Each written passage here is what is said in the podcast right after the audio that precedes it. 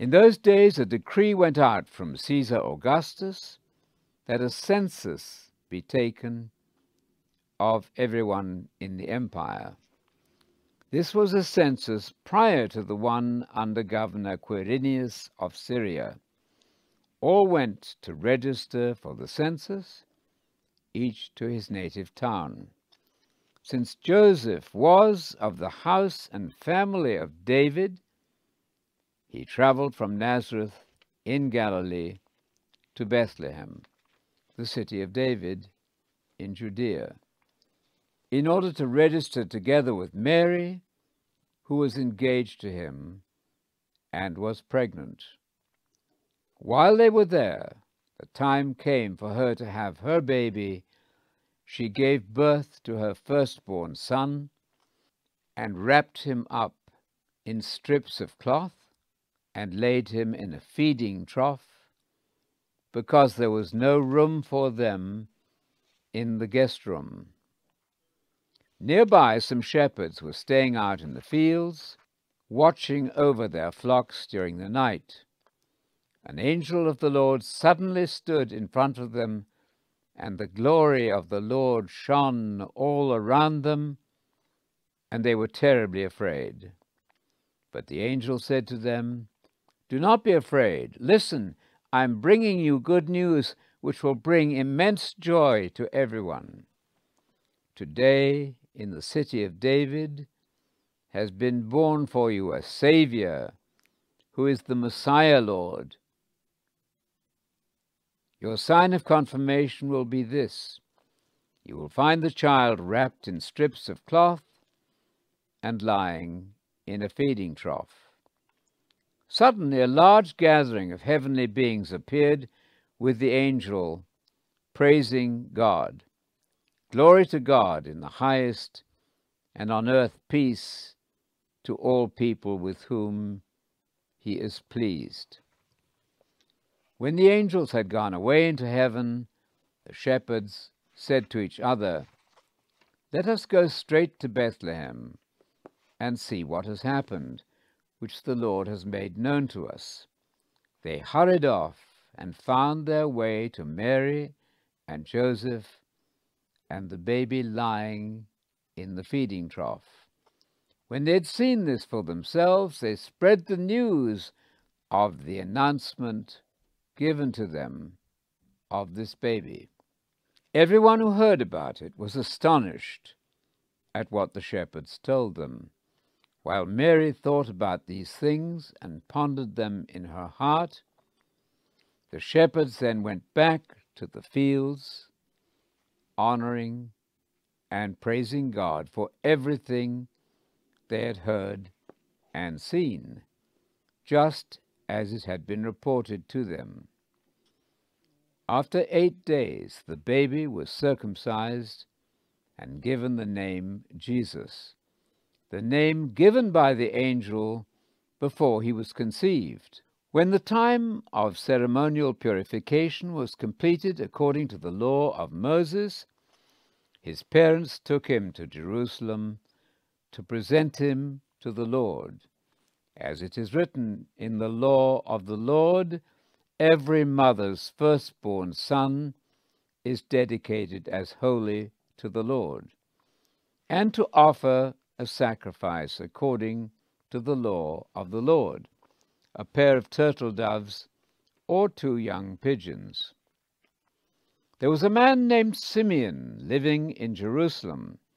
This man lived rightly and reverently, eagerly awaiting the restoration of Israel.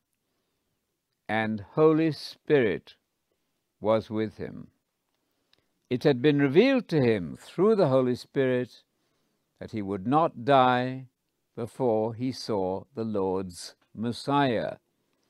In the Spirit, he came into the temple, and when Jesus' parents brought the little boy Jesus to be dedicated as the law required, Simeon took Jesus in his arms, thanked God, and said, Lord, now you can let your servant go in peace as you promised, because my eyes have seen your salvation, that you have made available to everyone a light of revelation to the Gentiles and the glory of your people Israel.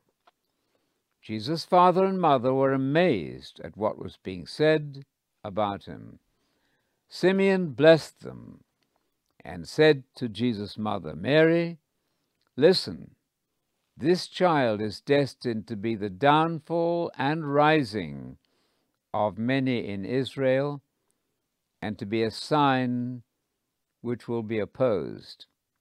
For you it will be like a sword piercing right through your soul, so that the thoughts of many minds will be revealed. And there was a prophetess named Anna there. She was the daughter of Phanuel from the tribe of Asher, and she was very old. She had been married for seven years, and then had been a widow to the age of eighty-four. She was always in the temple, serving night and day with fasting and prayer. She came up at that moment and began thanking God talking about the child to everyone who was waiting for the liberation of Jerusalem. When they'd completed everything required by the law of God, they went back to their hometown of Nazareth in Galilee. The little boy continued to grow strong, becoming full of wisdom with God's grace on him. Every year, Jesus' parents went to Jerusalem for the Passover festival. When Jesus was twelve, they went to the festival as usual. When it was over and time to return home, the boy Jesus stayed behind in Jerusalem, but his parents did not realize it. They thought he was with everybody else traveling back. A day went by before they started looking for him among their relatives and friends. When they did not find him, they returned to Jerusalem and looked for him there. Three days later, they found him in the temple, sitting among the religious teachers, listening to them and asking them questions. All the people listening to him were amazed at his understanding and his answers. His parents were astonished when they saw him, and his mother asked him, Son, why have you treated us like this? Look how worried we have been, your father and I. We've been looking all over for you. Jesus replied, Why were you looking for me? Did you not know I had to be occupied in my father's business? But they did not understand what he was saying to them. Then he went back with them to Nazareth and continued in obedience to them. His mother treasured up all these things in her heart. Jesus kept advancing in wisdom and years and in favor with God and people.